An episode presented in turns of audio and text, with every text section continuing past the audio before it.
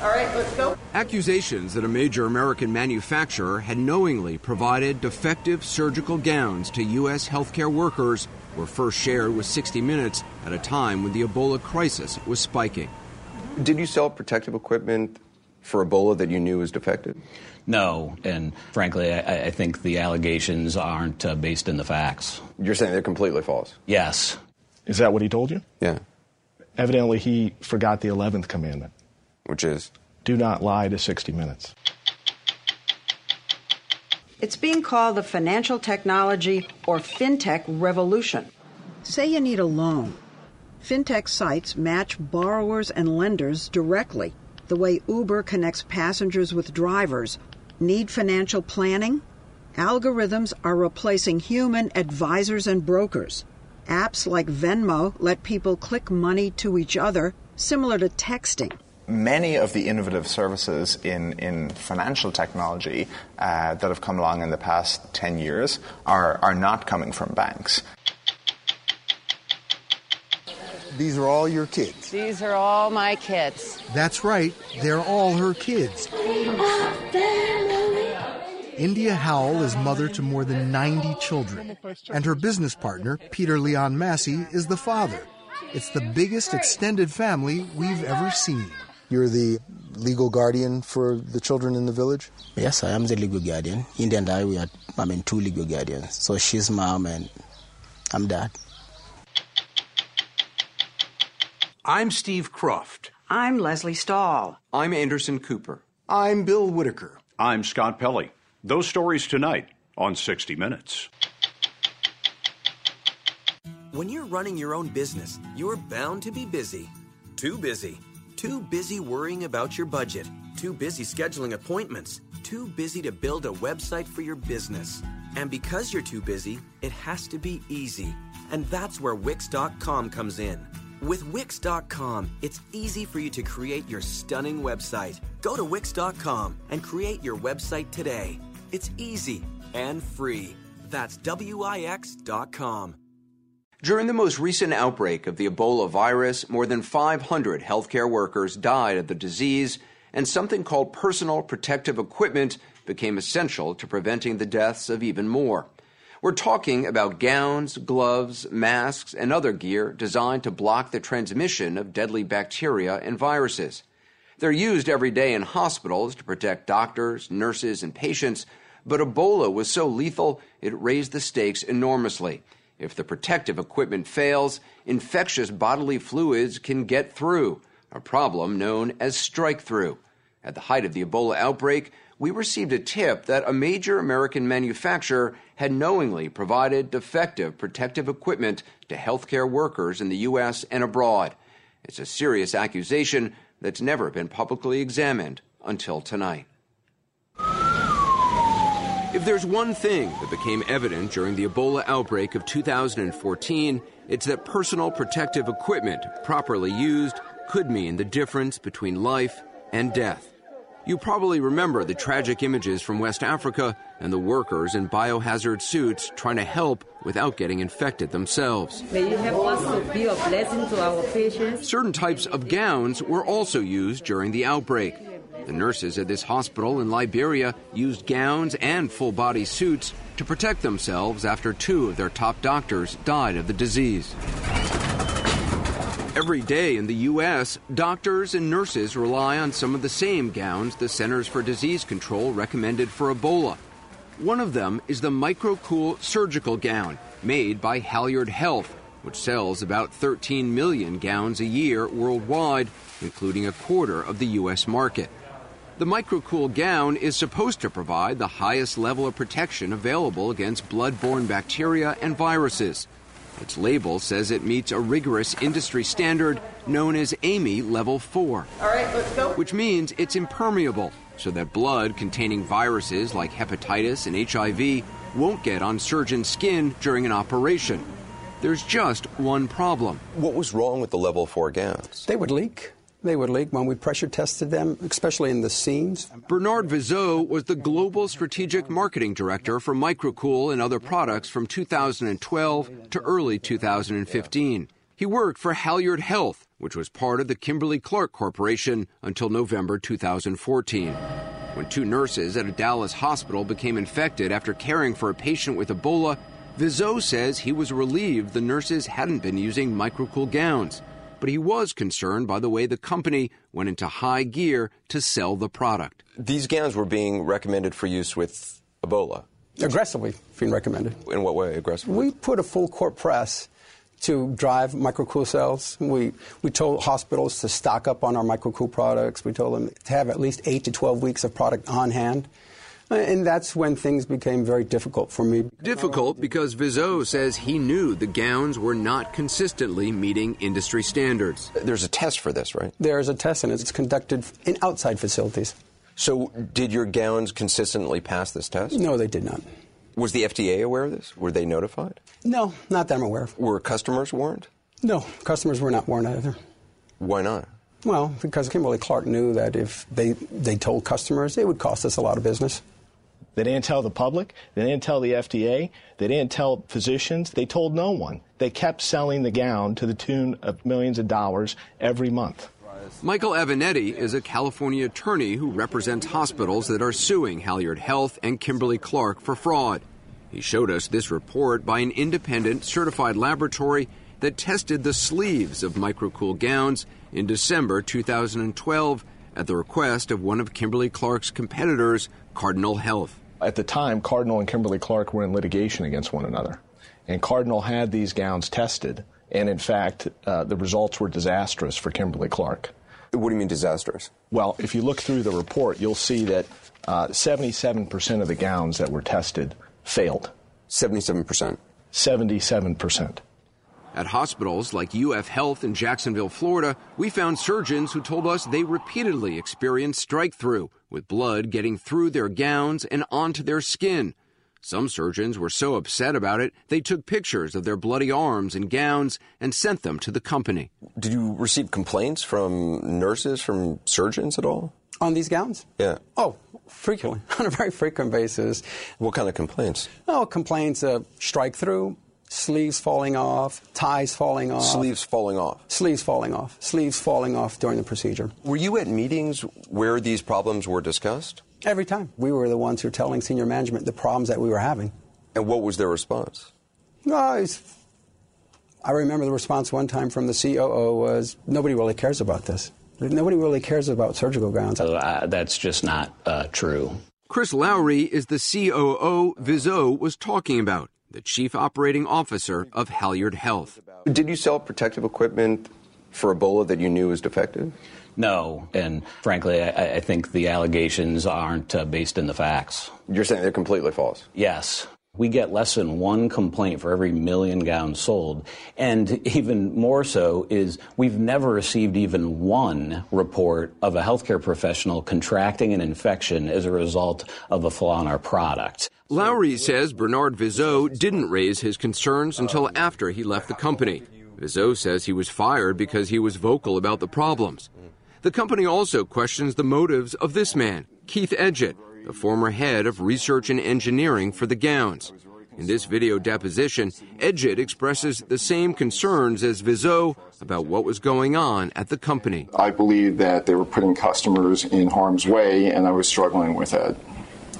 I want to show you the, the results of a test performed by Intertek Labs. It shows that 77% of your microcool gowns failed one or both of the sleeves. Yeah. 77% is a lot. Anderson, it's it's uh, it's very important to put um, this this cardinal test data uh, into context. First, um, extreme outlier test results. We had never seen test data that reflected anything like this before, or for that matter, since. Halyard showed us its own test results from independent laboratories. The reports show the sleeves passed some of the time and failed at others.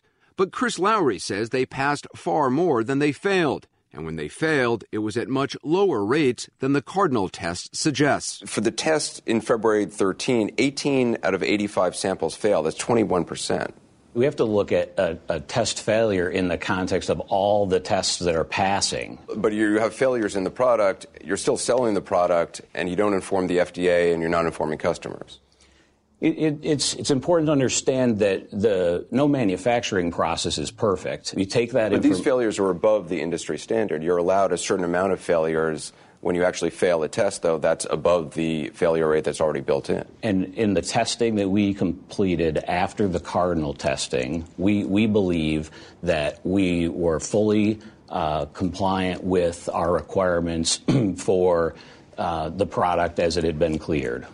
Is that what he told you? Yeah.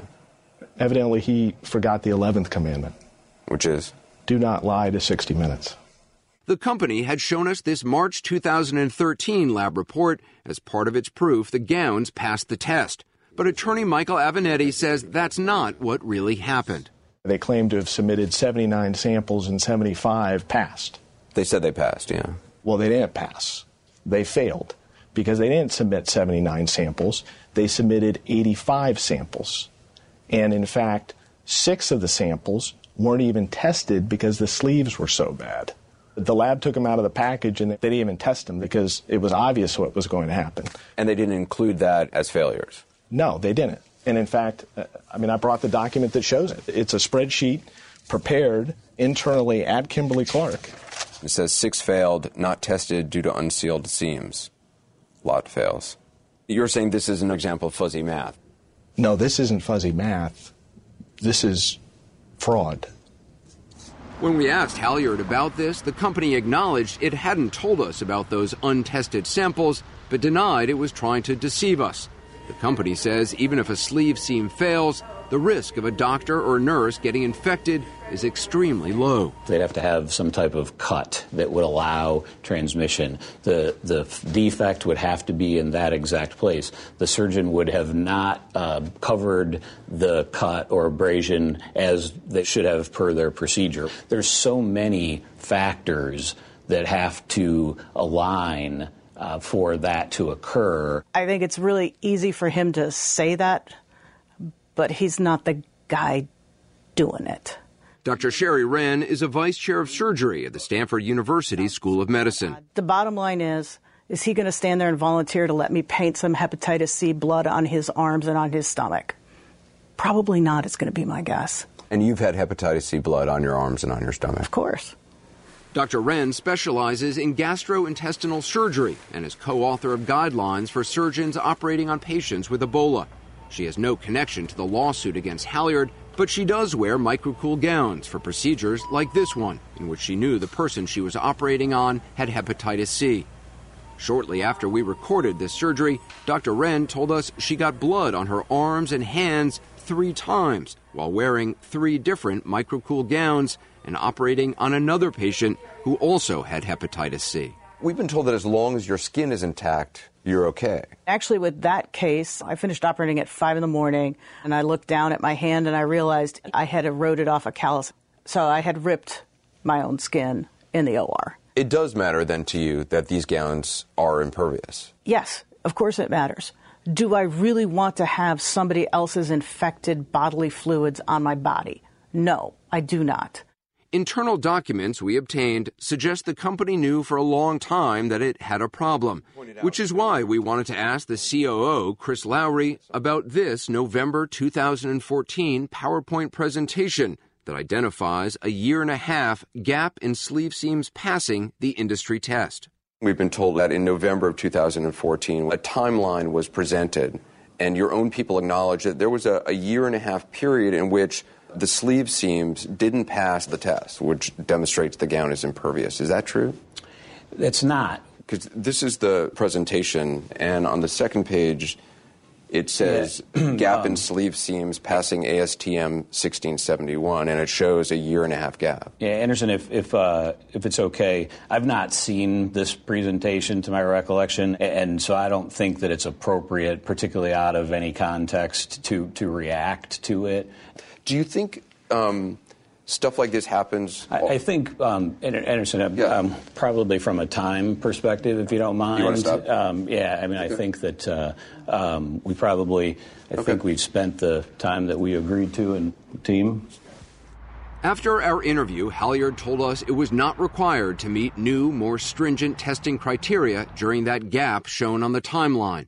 By January 2015, the company says it had new sealing machines in place to improve the quality of its sleeves. But before the new machines were up and running, the company sold thousands of microcool gowns to the CDC's Strategic National Stockpile of Medical Supplies for use in future outbreaks and emergencies. The government's National Institute for Occupational Safety and Health is conducting research on protective equipment. When it commissioned tests of gowns produced in 2014 for the stockpile, there were some sleeve failures in three out of four batches tested. Are federal or state authorities looking into this at all? I can't comment on that. They certainly should be, because forget about the civil liability. Um, this is criminal conduct. In its most recent annual report, Halyard Health says it had been served with a subpoena that is related to a United States Department of Justice investigation. The Justice Department and the Food and Drug Administration, which regulates medical devices, declined to comment further. The company said to us basically there's no evidence that anybody got sick or, or died directly related to a failure of any gowns. If it was so egregious, wouldn't there be many cases or even one clear case that you could point to that says, look, there was this failure of a gown and this doctor became infected with Ebola or HIV or any other disease? Until now, why would any doctor or nurse um, have any reason to question Kimberly Clark's representations regarding the effectiveness of this gown? This story may, in fact, be the first time that physicians and nurses who have contracted disease take a step back and say, you know, maybe that's how I got it.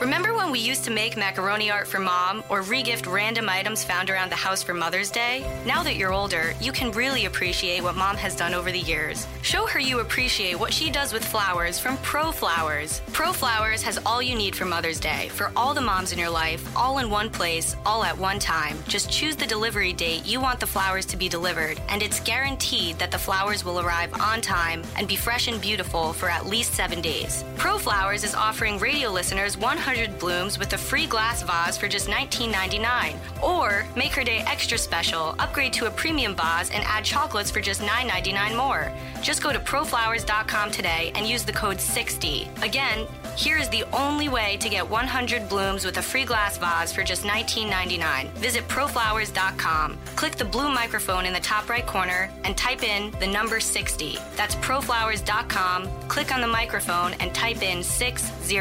Order today.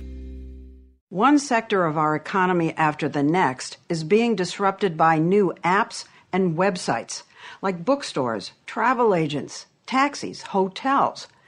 Tonight, we're going to explore whether the banking industry is next on the list. Thousands of startups are challenging many aspects of banking. The newcomers argue that this important sector is too set in its ways. It's being called the financial technology or fintech revolution. We looked at the birth of one fintech company founded by two young fintechies who started not unlike the founders of Facebook and Microsoft. Which one of you dropped out of Harvard? Uh, that was me. Uh, and which one of you dropped out of MIT? By elimination. Right. I, I was the other one. Brothers Patrick and John Collison quit college because they had an idea for modernizing the financial industry they thought needed a shaking up. In a world where people can send a Facebook message or, or uh, sort of upload an Instagram photo and have it available to anyone anywhere in the world like that, I think the fact that that doesn't work for money is something that seems kind of increasingly, honestly, unacceptable to people. And so I think the question for banks is just can they get there first in providing these services, or, or will it be somebody new? They want to be the somebody new. John, 25, and Patrick, 27, first noticed the problem when they were in high school in Dromineer, a dot of a town in Ireland. And you were coders? Yeah, we had both learned to, to program growing up. Uh, and we had been building uh, iPhone apps, we had been building web services. But when they wanted to charge people to buy the apps, they hit an unexpected snag. They had to go to the bank and file paperwork just to be able to collect the money. Like really, sort of, uh, kind of like getting a mortgage. You'd have to like convince them that that you are worth supporting. And like a mortgage, it would have to be approved. Right, exactly. And it would take sort of weeks for this approval process to happen. And it just seemed sort of like this crazy mismatch. So they decided to do something about it. They created software that allows businesses to cut through all that bureaucracy and instantly accept payments online from countries across the globe. We visited their startup, Stripe, in the Mission District, the heart of San Francisco's tech scene, where Patrick showed me how fast a business could set up a money collection system using Stripe. Set me up.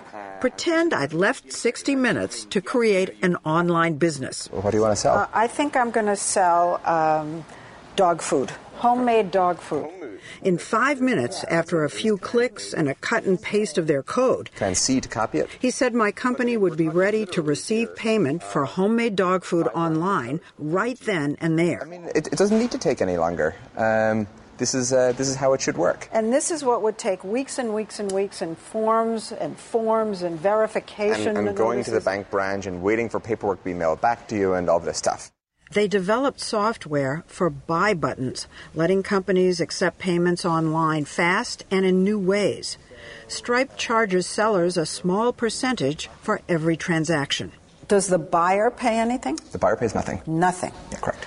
Their goal is to make money as easy to send as email for everyone, anywhere, on any device. We want to free businesses from just selling via credit cards, you know, to people who hold bank accounts, and instead enable people to, to purchase online no matter what it is that they use, bank account or no.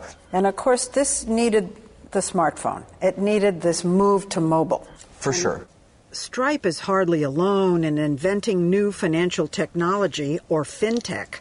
There's a revolution brewing with thousands of these companies trying to make banking faster and cheaper and increasingly mobile. Many of the innovative services in, in financial technology uh, that have come along in the past 10 years are, are not coming from banks.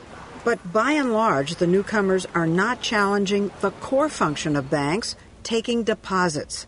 Even the startups themselves park the money they handle at FDIC insured banks. I think there'll always be a need for sort of somewhere to, to store your money, to, ha- to have it sit. And we think, you know, for all their flaws, they have a lot of experience at, at being banks, right? But fintech is targeting nearly all the other functions of banking. The startups are peeling off one profitable service after another, typically offering them for less. It's called unbundling the banks. Say you need a loan. Fintech sites match borrowers and lenders directly, the way Uber connects passengers with drivers. Need financial planning? Algorithms are replacing human advisors and brokers. Apps like Venmo let people click money to each other, similar to texting. And if you want to wire money across borders, I'm sending $500. the CEO of a company called TransferWise showed us how his app can send money abroad and convert currencies, say dollars into pounds, without bank tellers and high exchange rates. Users just swap with each other. And a couple of clicks, and boom. Click, click, done. Do you think that the big banks today see these fintech startups as the barbarians at the gate? Well, there's certainly a lot of curiosity. What And about fear? There can be some fear. Vikram Pandit, the former CEO of banking giant Citigroup, says it's the all too familiar tale of David and Goliath. A lot of what you're seeing in fintech is like what you're seeing with Uber or Well, now- Airbnb. I mean, you've seen um, the impact of technology on travel. Yeah, the travel Retail. agents are, were thrown out of business. That's what I saw. Is that what fintech is doing to banking? It's early days, and you know banks are thinking about it, and they're trying to understand what all this new technology can mean. It could mean trouble with millennials willing to ditch brand name companies for new apps on their phone.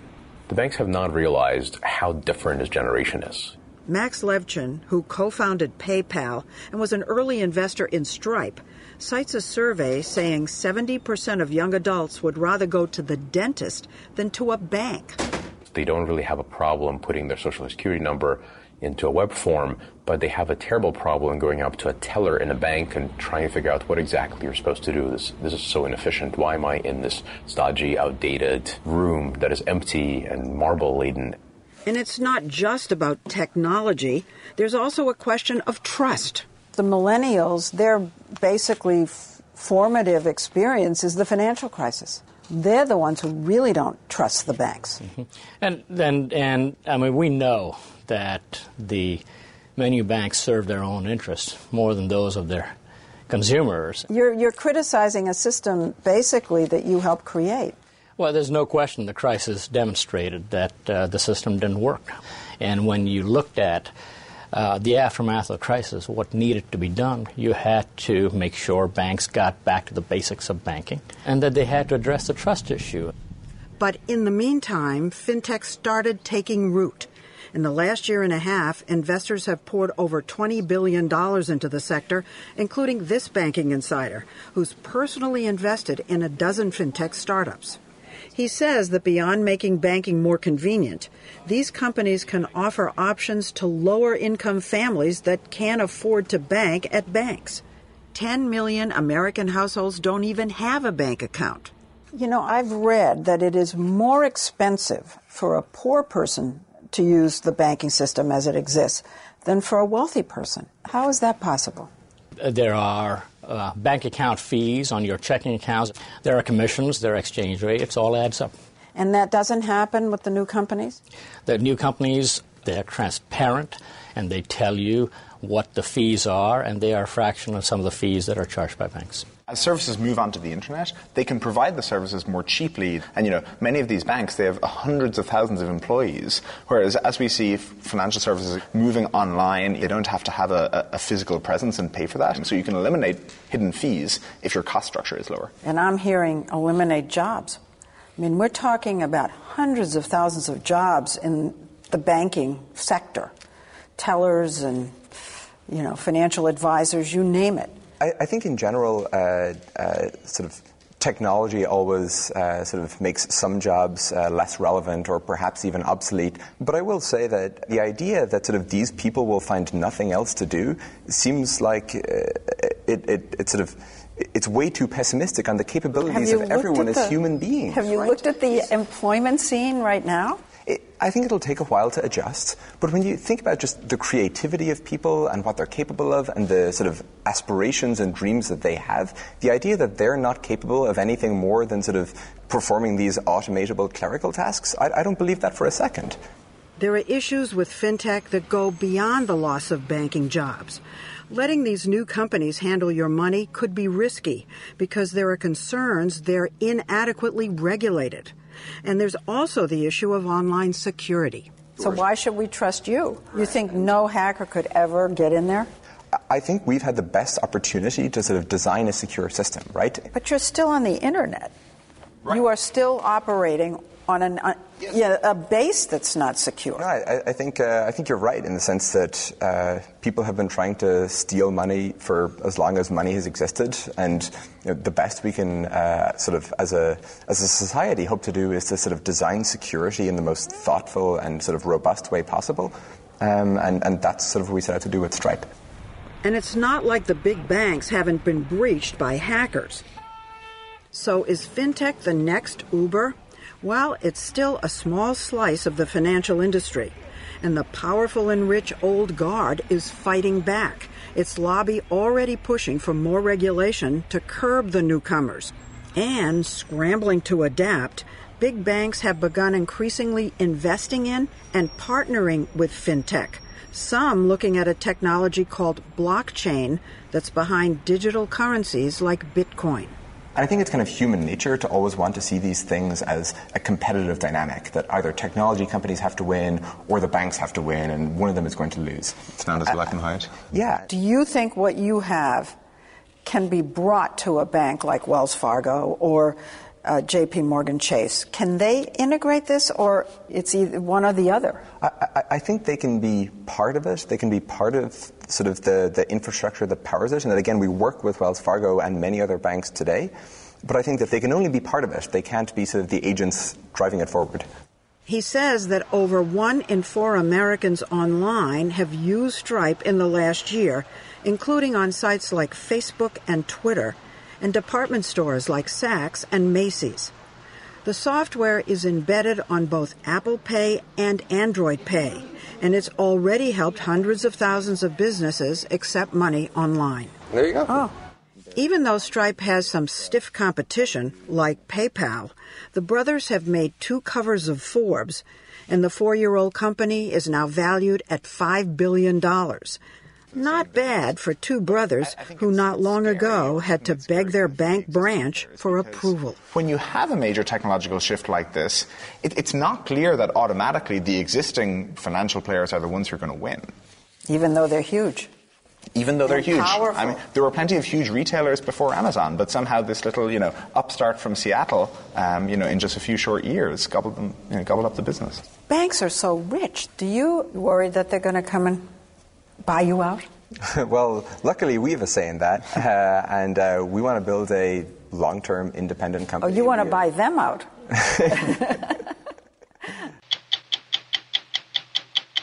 When the check arrives, your average Henry reaches for Venmo. Translation at 60minutesovertime.com. Welcome to Play It, a new podcast network featuring radio and TV personalities talking business, sports, tech, entertainment, and more. Play it at play.it. Tanzania is an East African country of staggering beauty and devastating poverty.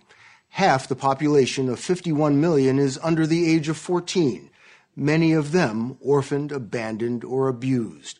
For the last 10 years, in a remote northern corner of the country, hundreds of children in need of care have found refuge and protection in a mountainside oasis called the Rift Valley Children's Village. It's not just a safe haven, it's their home.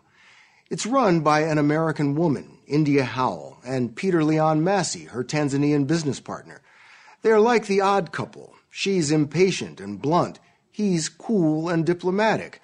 Together, they are parents to 94 children and counting, the biggest extended family we've ever seen.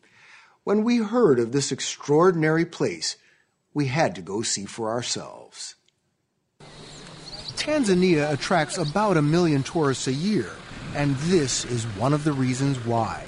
The Ngorongoro crater, where the wildlife is so abundant, so diverse, you almost can't believe your eyes.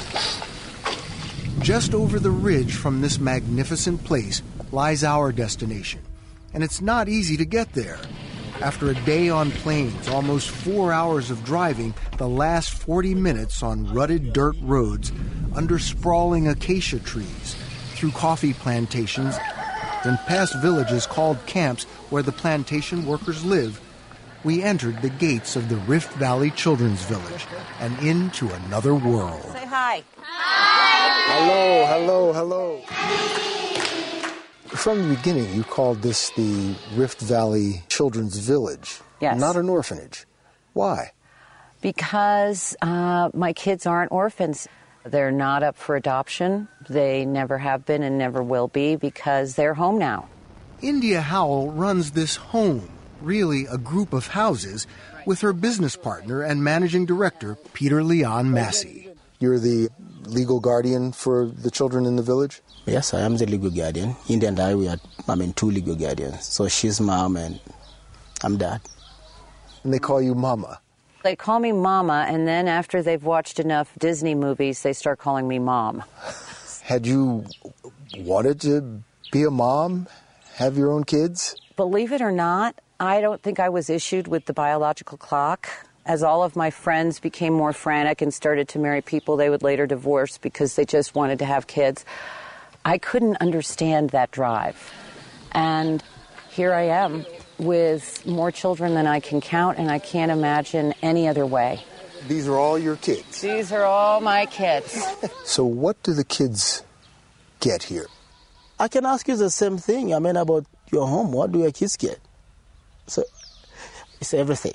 When they when the kids come here, is this is home. You gotta do a better job. This is really gross. The Rift Valley Children's Village is located near the town of Karatu on nine acres of land donated by local villagers, with 90 employees, including social workers, counselors, and support staff, peppered throughout the year with many volunteers. There are 22 buildings, a third of which are the children's houses. Each house has two deputy moms called mamas, all Tanzanian. The children here range from toddler to 21. Let me get you a bag for the shoot. They get food, clothing, shelter, education, and love. It's okay. Like most large families, the kids have regular routines. Everybody awake? They're up at dawn, get ready for school, and sit down for breakfast. There's snack time, play time, and like it or not, for Bobo and Asal and everyone else, bath time. Establishing traditions is a big deal here, right down to birthday celebrations. Happy birthday to you. It might not be the exact date, but for a little boy like Eliasi, it's his day. Every child who ends up with India and Peter has a story, some more poignant than others. It seems that most of the children have lost their parents or were Mhm. living with relatives, and just some of the descriptions we came across here frightened and angry, mistreated emotionally and physically. Yeah. Oh. This sweet little girl, she witnessed her father beat her mother to death and was probably three or four years old. So old enough to see what was happening, but by no means old enough to have the be able to emotionally process that. Then moved in with relatives where she was being sold. Uh, she was being prostituted out. What India and Peter have undertaken is no easy feat, and it all started with a trip India took to Tanzania in 1998, which had nothing to do with children. How did you end up here in northern Tanzania? My mother asked the same question many times.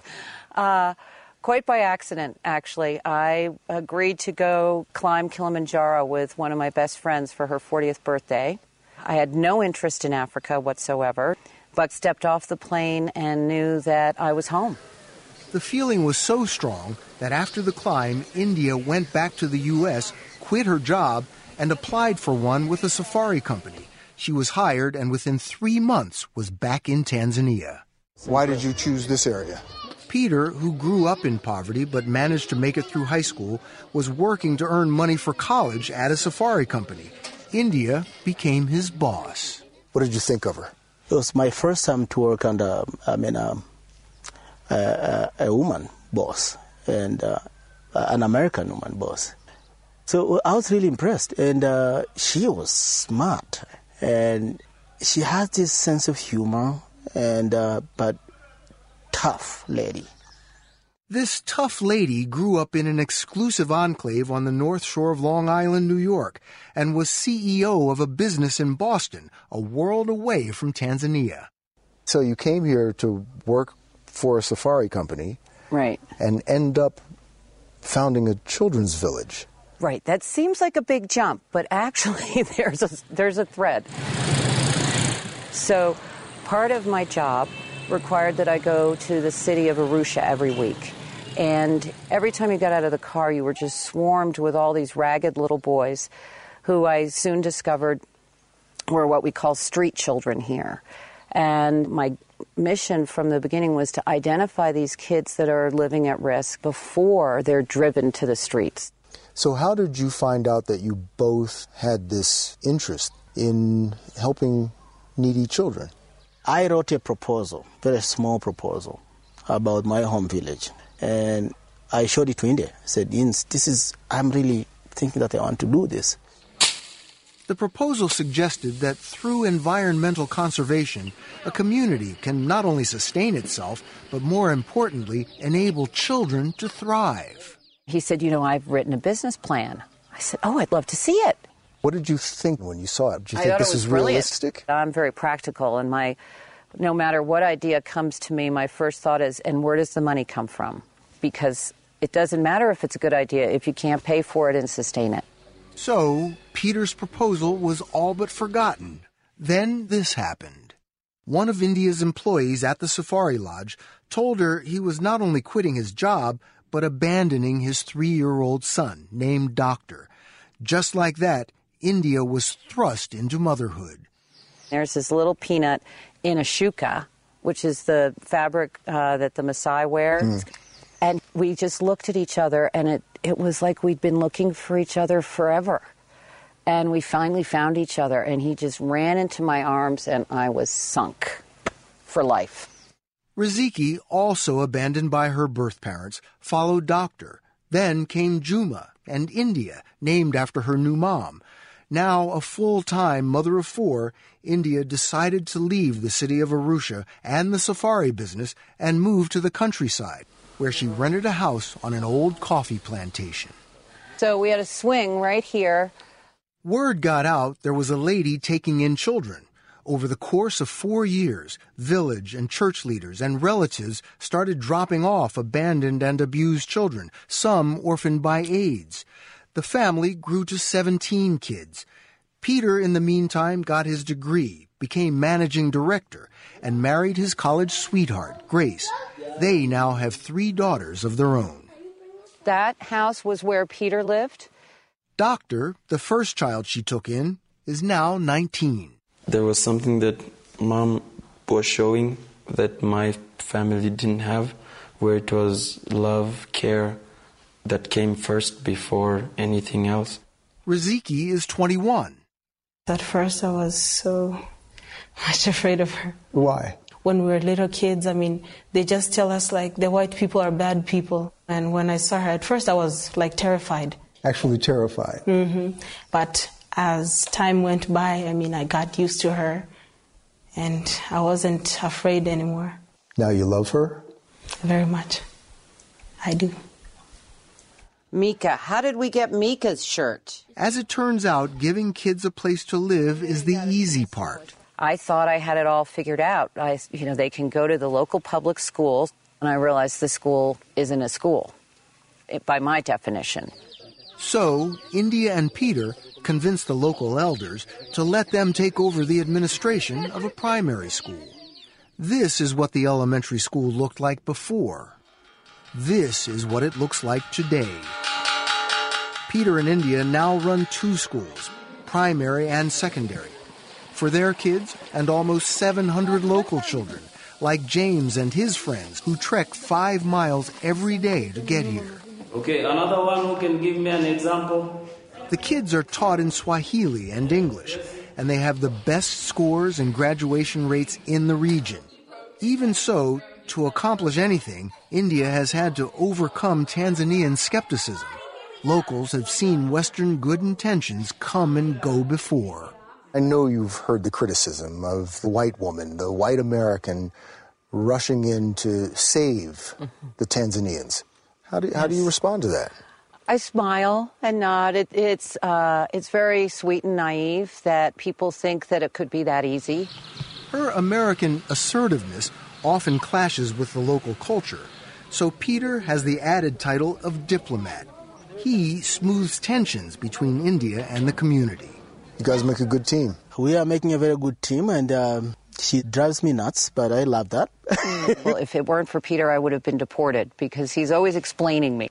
He gets the American culture, but he most importantly gets what is needed here and how to translate all of the different ideas into something workable. The Rift Valley Children's Village runs on an annual budget of $1.3 million with the help of various family foundations and generous donors. We are actually showing not just our village, but. Still, India travels twice a year to the U.S. to raise money. Beyond the Children's Village, half of the budget pays for local schools, a microfinance program with 500 clients, And how long has she had it? and a health clinic that serves 8,000 people.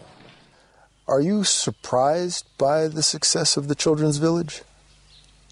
I mean, I know this was your dream long ago, but look at what you've brought about. Are you surprised? I'm amazed. I'm astonished. I every single day I leave, I, I, I wake up, I'm like, wow, did we really do all this? In the mail this week, viewers dove in with comments about our story on Schuyler Bailar, the transgender swimmer on the Harvard men's team. The Schuyler story should be treasured by all. What an impressive young man and role model. Other viewers criticized us for reporting the story at all. A cringeworthy piece of propaganda, truly a low point for 60 Minutes. And there was this. I was disappointed that Miss Stahl found the need to question this young man about his anatomy. Would she have asked this question of another guest? I'm Lesley Stahl. We'll be back next week with another edition of 60 Minutes.